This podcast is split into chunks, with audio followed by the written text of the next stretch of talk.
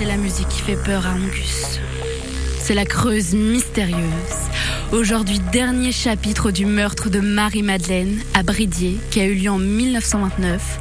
C'est la Creuse mystérieuse avec Nora Bidroni et Genaël. Bonjour Ganaël. Bonjour Nora. Le meurtre de Marie-Madeleine Jarijon est officiel et son meurtrier est condamné par les jurys aux travaux forcés à perpétuité. Mais Armand ne compte pas en rester là. Et voilà, donc Armand est condamné pour le meurtre de Marie-Madeleine Jarijon aux travaux forcés à perpétuité.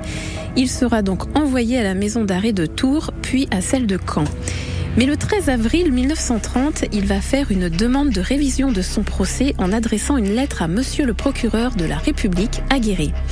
Et dans cette lettre, il dira que le soir du meurtre, il était parti chercher du tabac chez Marie-Madeleine. Et quand il est entré dans l'établissement, il ne l'a pas vu. Par contre, il a rencontré Henri, un tailleur de pierre de Bridier. Henri aurait invité Armand à trinquer avec lui sans appeler la patronne. Il dira qu'il était resté un moment avec lui, avec Henri. Il lui aura avoué qu'il avait étranglé Marie-Madeleine et que pour acheter son silence, eh bien, il lui aurait donné 400 francs.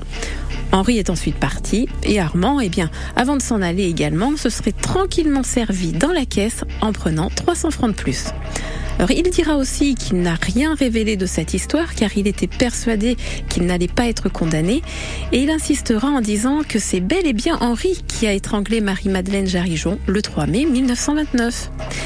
Et après enquête au sujet de Henri, eh bien, il s'avérera qu'il était connu comme quelqu'un de très honnête, qu'il buvait un peu, certes, mais qu'il n'était pas méchant, que c'était quelqu'un qui marchait péniblement et qu'il était incapable d'entreprendre un effort physique. Donc, il n'aura pas eu la force de terrasser Marie-Madeleine Jarijon, qui elle était vive et alerte.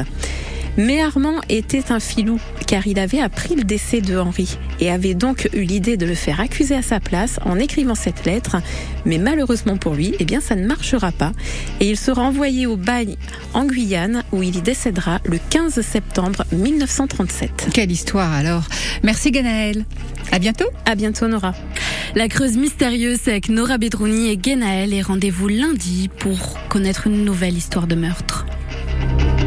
Cette histoire est tirée du livre Crime en Creuse et ailleurs de Bernard Chevalier aux éditions de la Vétison.